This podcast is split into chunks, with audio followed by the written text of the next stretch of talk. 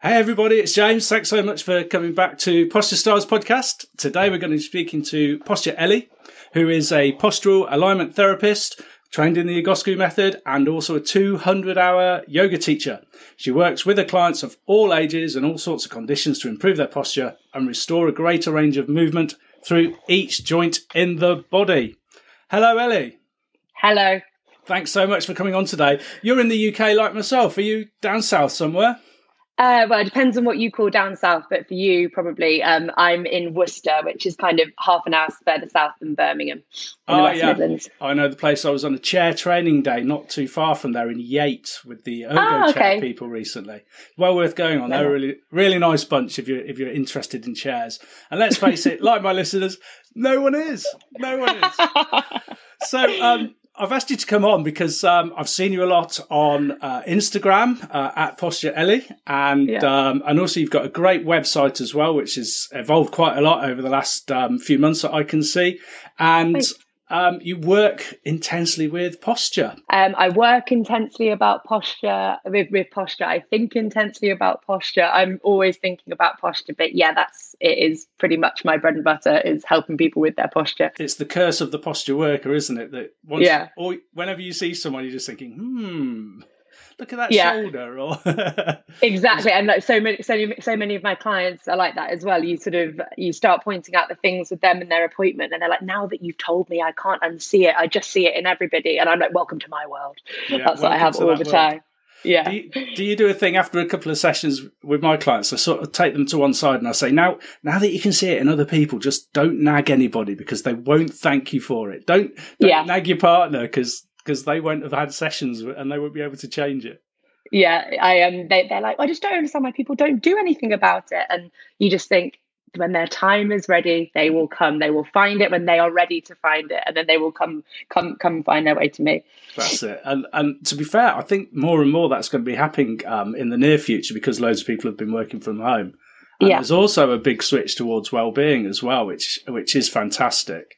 And I think posture is going to become much more in people's um, thinking, particularly as we move towards um, in social media, people being on in view more, um, people being judged more. I think they're going to worry about their posture. I don't know whether that's a good thing or a bad thing. Whether um, whether it's a good thing that they're made more aware of it, or a bad thing that it's become more more visual. I mean, my, my opinion on that would be that the aesthetics of it are not a positive thing. I don't do this for myself, and I don't uh, sort of work with my clients um, from my perspective at all for this outcome of how you look. It is an outcome of how you feel, how you move, how much energy you have.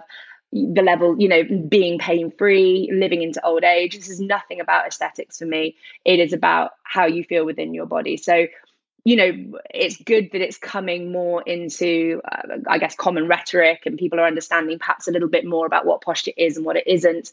Um, but i don't like the fact that it might be making people feel more self-conscious because it's nothing about that you know it's it's about trying to get people feeling good not not looking good. And the looking good is a is a byproduct of good posture but it's certainly not the goal for good posture not well not from my perspective anyway Yeah, I'm I'm totally with you. When I when I first started working in this in this area, one I was trying to think how can I sell this to people, and I was really clear that it would improve their appearance. Um, and then after a while, I I kind of cut a lot of that out where I've seen it in in what I'm saying because yeah uh, well, also, you know, you can improve your posture immensely and still have ostensibly on the outside what would look to someone else like yeah not good Yeah. posture. You know, if, Yeah. if you're if you're born with with an issue that you're never going to be fully upright, then that's the case. You know. Yeah, I mean, I would say that I think very few people are actually born with um, postural defects or genetic issues, but I think you get into murky waters where people have no memory of a time before they them having bad posture, so they attribute their bad posture, sorry, their bad posture to their genetics, but actually it's the way that they were born. It's the way that they were kept in a chair for too long as a baby. It's the way they weren't given enough time crawling. Um, all of these things will then dictate someone's early childhood posture. But actually, that's not genetics, that's environmental. And it can be changed because most people, it is environmental. There are few people that do have things that are in inverted commas wrong with them when they are born but most people it's absolutely environmental and it can be changed which is empowering and wonderful but can maybe make people a little bit defensive because the narrative that they have told themselves or that other people have told them their whole lives is actually in my opinion sometimes quite wrong they you know they do have the power to change something if they do the right things in order to do it i have it the same with some of my clients that they've sort of said oh well you know life has life has made me into this um, shape and it's life's fault and then suddenly they realize that they don't have to accept that and that they can make positive yeah, change yeah. and it's like a veil's lifted from them and they think oh oh gosh, I can actually make improvements in yeah. myself. And it doesn't have to be other people doing it to or at me. Do you see it that yeah. way? Yeah, yeah. I mean, I, I completely hear that. And that's what, for me, so many clients i think find me in the end i am admittedly i i think a kind of last chance saloon for lots of people they've done that round of the surgeons and the physios and the massage and the osteo and all that kind of stuff and they haven't found the solution that they're looking for. And the people that it's not a question of not gelling with me, but the people that we want the same things out of this process, I guess, is the people that want to put that power and work back into their hands. They're sick of spending money on people that are doing something to them, which changes things temporarily, but it doesn't change the movement patterns that have caused that in the first place. They want to take charge of their movement patterns. And from my perspective, I don't want my clients seeing me forever. I have wonderful, lovely clients. Lots of them I would count as friends, but I see it as a sign of not succeeding if they are dependent on me regularly. I want it to be that they are like my fledglings and i'm you know they have a few sessions they start understanding what's going on and then they f- fly free and then they have that power to look after themselves for the rest of their lives. That's very much what I'm all about. Yeah, totally. I'm with you on that. I say in my first session, I say my job is to make myself redundant, but then I put in a caveat and say it'd be nice to see you four times a year afterwards. Don't forget me. Refreshed. Yeah, yeah. Refreshed. and if life so was so much better, just give me two percent of all future earnings. and do you know how many times that's happened? Never, never, never. never. Uh, yeah, it's it's one of those things where um, I, the the what I want for my clients is not for them to be pain free, which might sound weird. My goal with my clients is not for them to be pain free. My goal for my clients is for their body to be as functional as it can be. So you can be pain free, but bordering on that edge of it just takes one wrong move it takes one fall in the street it takes one bending over in the shower and you know your back going or something like that i say that because that always tends that tends to be something that comes up quite a lot with my clients i'm not aiming to get my clients pain free i'm aiming to get them as functional as they can be so this doesn't ever end in a not in a way of I want to have sessions with them every week for the rest of their lives, but you becoming pain free isn't the end goal. That's part of the process. The process is maintaining that function for the rest of your life. So, to your point, there is an argument for saying come back four times a year because it is like seeing a personal trainer. You just got to keep mixing it up, adapting the exercises to the body, and making sure that your body hasn't changed in another way. You know, your posture six months ago will be different to your posture now, and you're different to your posture in, in another six months, either negatively or positively. You might be doing really good work and improving things, or you could be becoming more and more sedentary in a kind of compensatory spiral of pain and problems. So things are getting worse, but posture is very dynamic. Totally, yeah. Posture is a process rather than a position. Anyone anyone can Agreed. adopt an, an improved position and say, "Look, my posture's better." But how yeah. are they going to empty the dishwasher with that that position? Or yeah, you know, yeah, yeah. Baked beans off the top shelf. Well, I think we're into the realm of my very first question. Which... Sorry, I've answered everything already. It's perfect though. What? so here we go. What is posture? So I was thinking about this and it's so hard, I think, for me to put my finger on something. And it's almost easier to say what posture isn't. Posture is not pulling your shoulders back and sitting up straight. That is not posture. Posture is not a yoga pose. Posture is a result of your movement patterns and you have different postures for different situations you have a sitting posture a standing posture walking posture you know everything you do is a posture, but the way in which you perform that movement is a result of how functional the muscles in your body are. So there is no good thing as a good posture.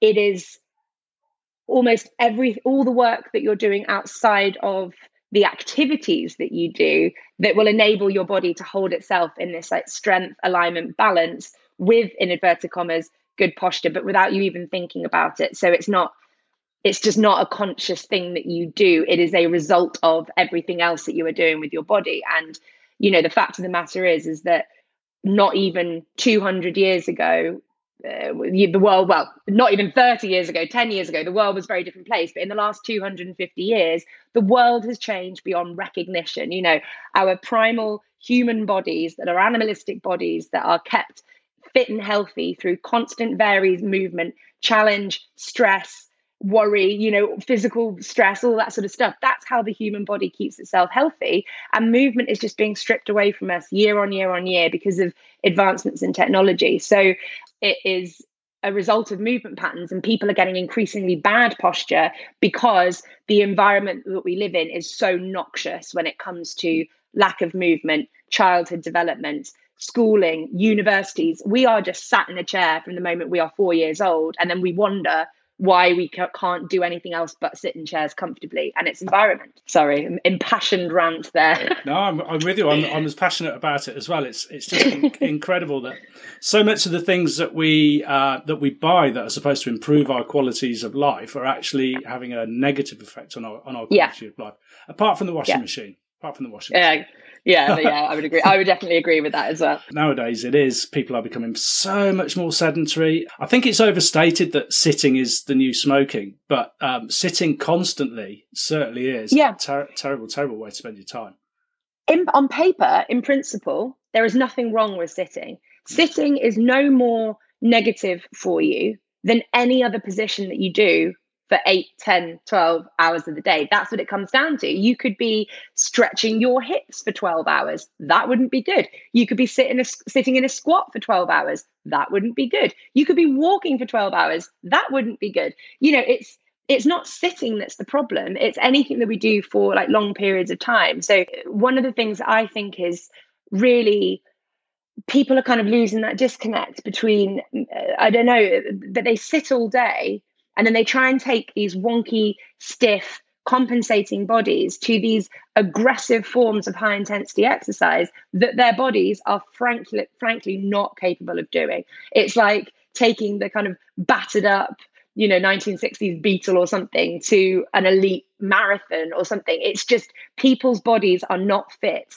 for the purposes in which they're trying to to use them for because they are being told sitting is the new smoking. You have to go and do this exercise and all your free spare time and like get your heart rate going and all this stuff. And when I see people running, like probably 96% of people that I see running down the street, I'm just hands over eyes, clawing at my face, like, what is happening? How does this person think it's a good idea? You can see it in their feet, in the movement of their hips, their pelvis, the rounding forward of the shoulders, often rotation. We're trying to batter our bodies to be healthy.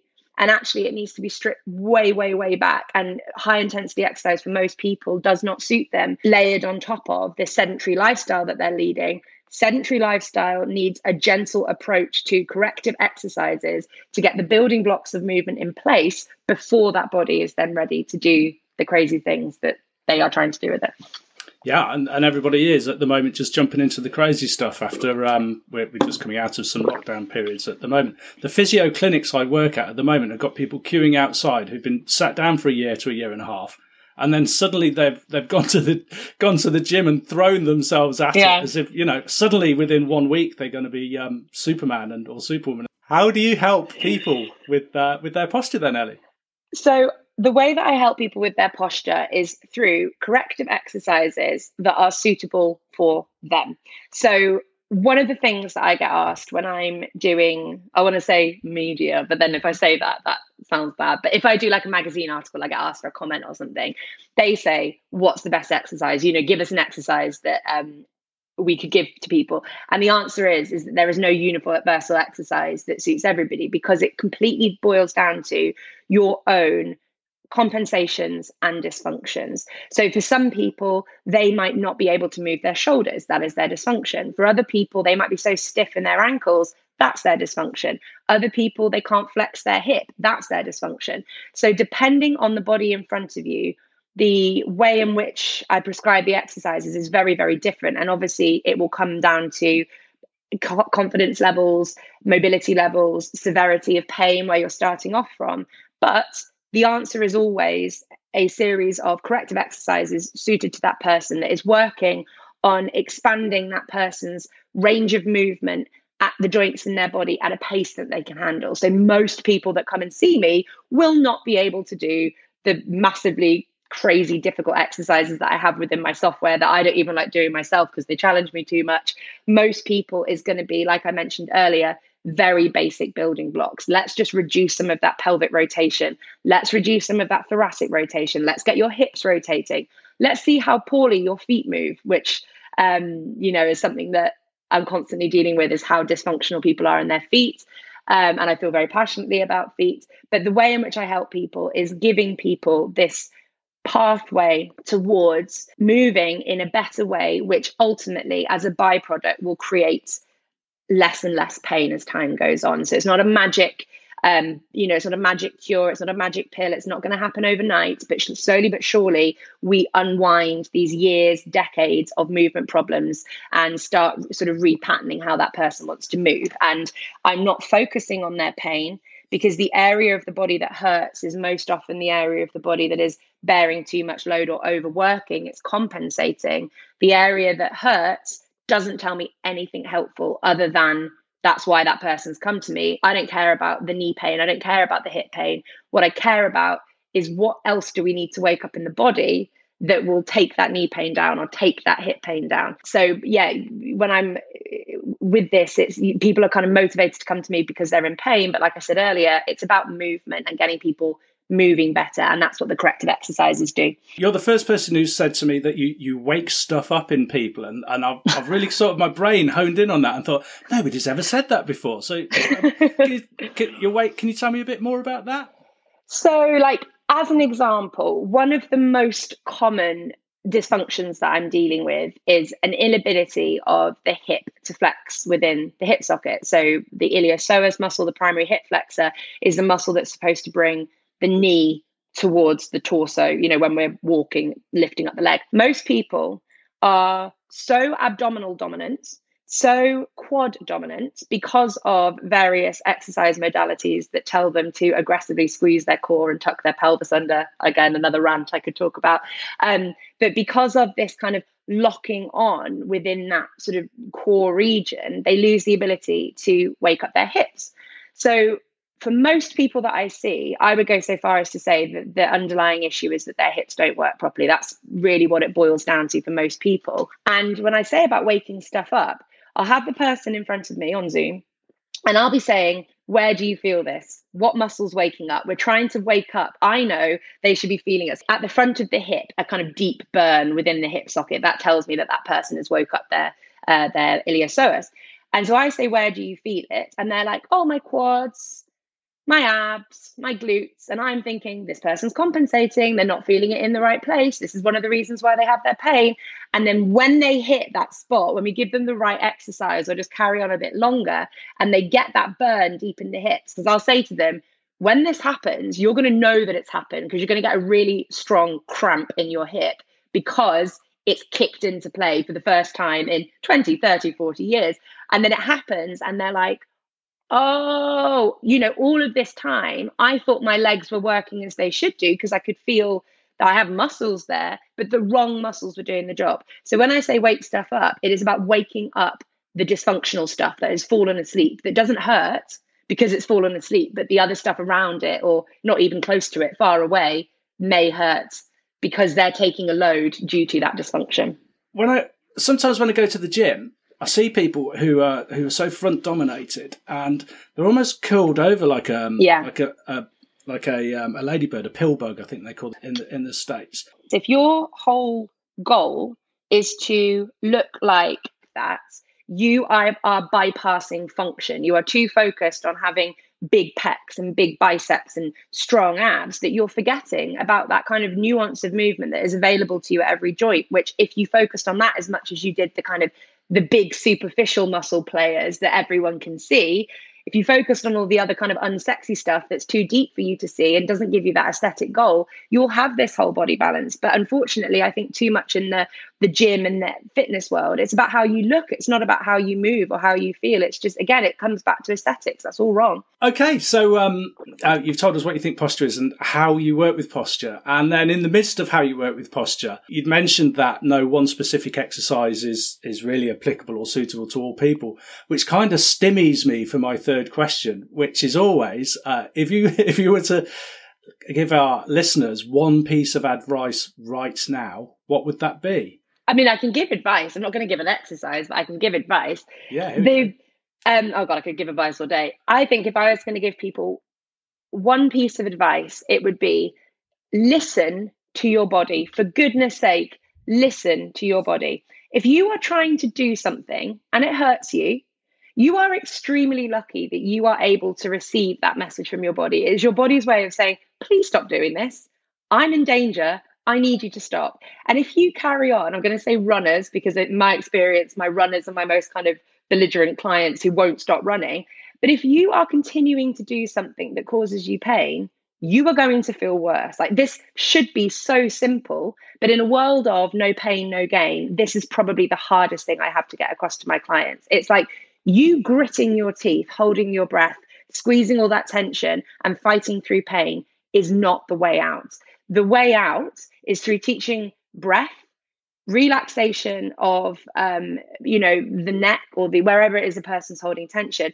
The way out is through teaching your body to be more comfortable and relaxed so that we can turn off this flight or fight mode and we can actually start digging into the bits of your body that don't work. Your body is gritting its teeth and fighting through something. You are just moving yourself towards injury you know moving working continuing to push through pain will never get you out of pain and like i said you would not think that that would have to be something I would need to say. I need to hit that home. Every class that I do, I hit that home because people don't get it. They think that every single other person in the class is experiencing that low level neck tension or that shoulder pain or that knee pain. And it's like, I don't have any pain anywhere in my body. That's what being pain free is. Being pain free is not having some tension in your body because that is on that spectrum of your body is telling you something. So please stop doing that thing. Don't fight through pain. Listen to your body and do more of the things that make you feel good afterwards. Follow that body's intuition. You've mentioned twice now runners. I live right next to a country park in a in a big urban area, and we see a lot of runners there. And when you mentioned fight or fright, you reminded me of that um, that startle pattern response of people's shoulders raising and the neck tightening. And so many of the runners that I see are in that fight or flight startle pattern as yeah. they run, and it just can't be comfortable. And I look at them and. I, I turn to my, my long suffering wife who, and I say, you know, they see that person there, they're doing running. They're not having a run. They're not enjoying a run. They're doing running. And you can see the displeasure on their faces. It's some form of self flagellation or punishment mm. that got it, I've got myself into this physical state, and unless I punish myself, I can't get out of it. Yeah. And I think, you know, I completely get it because running is really pleasurable. You know, it, it's very meditative. Um, I've done like, I haven't, would never do more than a half marathon, but I've done a half marathon before. And I get it, that kind of high that you get when you're in that flow state and everything's knocked out. And that's wonderful. But I just think that, like you said, it's this kind of self punishment. I think it's because we're fed this thing of if it's not hard, you're not doing it properly. You know, it shouldn't be that having a run is going for a run is a struggle or um, that you have pain. It should be that it is a pleasurable, relaxed, uh, fluid experience. And then, you know, they get themselves into these spirals where they're just looking at what orthotics they can put in their shoes, how fluffy their shoes can be. Let's put a knee brace on. All of these things are just band aid solutions to a global problem. You know, if your foot's collapsing in, it's not just your foot, it's how your hips are interacting with your foot, it's what the shoulders are doing above that. And, and if only they would take a step back, leave the running for a few months, do this type of work, set their body up for success and efficiency and function, and then their running would feel completely, completely different. But I completely agree with you. I see sometimes people and I'm just, they look pained, they just look it doesn't look like that kind of easy flowing uh, run that you see when you see that some of the really like ultra marathon runners that just make it look like a dance, don't they? They look incredible.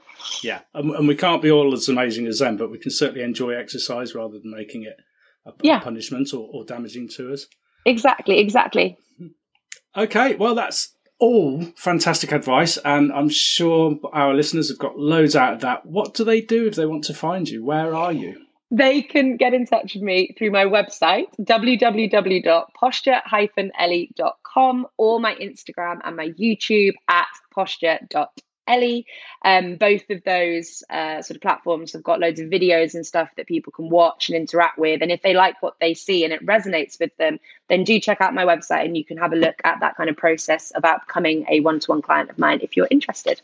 There you go, folks. So um, thanks so much for coming on, Ellie. It's been a pleasure to speak to you. You've maintained a really nice, open, upright posture as we've talked through the whole process. I had a notice. I'm i had a notice. It's so natural for me. No, I'm joking. Oh, I'm yeah, joking. It's really not. no, thank you so so much for having me, James. It's been great coming on.